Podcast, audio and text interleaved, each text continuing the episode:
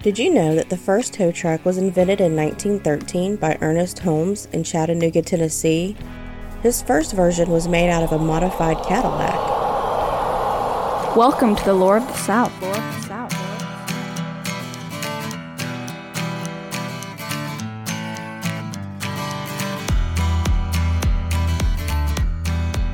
Hey y'all, welcome back to Lore of the South with me, Kelly Cruz. Up front, sorry this is coming out a day or so late, but Mama had a big old case of the I don't want us. It's like a case of the Mondays, but it lasts for days. We also had a pretty bad summer cold make a run through the household. We're all vaccinated, or I'd have thought we were dealing with Delta. You may still be able to hear it in my voice. I had this mess a couple of weeks ago or more, and I still don't sound right. Anyway, how the heck are y'all? Enjoying your summers, I hope. Like I was saying before, this is late, whether it was from pure laziness or maybe I just couldn't get into the original topic I had picked out. But after changing things up, I dove right into the research and got down to writing. This one is partially inspired by my husband, producer Mike, who has been on a bourbon kick of late, and partially from, a, of all things, a whiskey commercial that I saw a while back. Before any of y'all try to yell at your phones about the differences between whiskey and bourbon, I'm aware. All bourbon is whiskey, but all whiskey isn't bourbon. So there's that. Nathan Nearest Green, known as Uncle Nearest to friends and family, was thought to have been born sometime in the 1820s in Maryland. He was born into slavery and would remain a slave until the 13th Amendment was signed into law in 1865.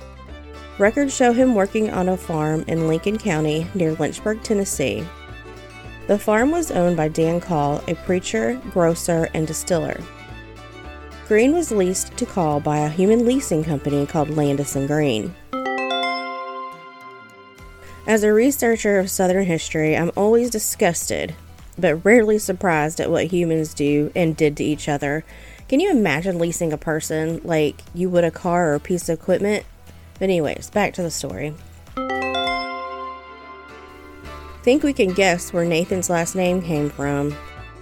Probably the Green from Landis and Green, maybe? It was at Call's farm that Nathan Green perfected his distilling techniques. He used pure running water that was naturally purified through limestone. He then filtered the whiskey through sugar maple charcoal, a process that was probably learned from his West African ancestors who used charcoal to purify their drinking water. This was done before being placed in oak barrels to age, a process that would become known as the Lincoln County process. It was sometime in the 1850s that a young boy by the name of Jack Daniel came to work at the Call farm. Jack was born in either very late 1848 or early 1849. His mother died soon after he was born, and his exact birth date either wasn't recorded or was lost in a fire. So someone cut the difference and chose January 1849 as his birth month and year. Jack was the youngest of 10, and his father remarried in 1851. It would have been soon after the marriage that Jack was sent to live and work on the Call farm. He was described as undersized for his age, but willing to work. When Jack showed an interest in what Uncle Nearest was doing at the still, Call sent him to be trained by Uncle Nearest. Call himself was quoted as just saying, Uncle Nearest is the best whiskey maker I know. He went on to say to Green, I want Jack to become the world's best whiskey distiller, if he wants to be. You help me teach him. And that's how Jack Daniel came under the tutelage of a slave.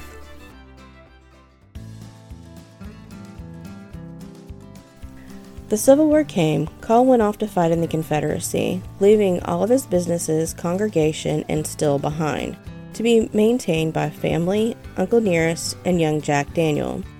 It's thought this is when Jack picked up his knack for business and sales. Upon Call's return, his wife and congregation both gave him the ultimatum that he had to choose between his flock or his whiskey still. Call chose the church and sold his operation to Jack. Jack and newly freed Uncle Nearest, acting as the first head distiller for Jack Daniels Tennessee whiskey, were in business. Jack also employed three of Green's sons as well. When Jack moved the location of the distillery, Nearest decided it was time for him to retire. He retired pretty well to do. The Greens were one of the most prominent families in the area, black or white. This speaking to the fact that Jack Daniel paid his employees based on tenure, not race. The Green family still continues to be employed by the Jack Daniels Company to this day. The Greens worked for the world famous whiskey makers through two state prohibitions and one national. At one time, they even moved the company to St. Louis to avoid Tennessee blue laws. Seven generations of Greens have now worked for the same company for more than 150 years. There is no death date for Uncle Nearest Green. He last showed up in an 1880 census with his name misspelled. We know his wife's name was Harriet and that they had 11 children nine sons and two daughters. Uncle Nearest had nearly disappeared into history except in the hearts of his descendants, until an article was published in the New York Times in 2016 that brought his story to light. Much of what is known about him today is thanks to Fawn Weaver, who created the Nearest Green Foundation. She assembled a team of historians, archivists, archaeologists, and genealogists to research and form a better picture of the man who was the first master distiller for Jack Daniels Tennessee whiskey, the first African American distiller, and the man who taught Jack Daniel himself. They now have a small batch distillery that carries the name of Uncle Nearest. So if you're over 21 and have a taste for whiskey, maybe pick up a bottle of Uncle Nearest to try and make sure you give the man himself a toast.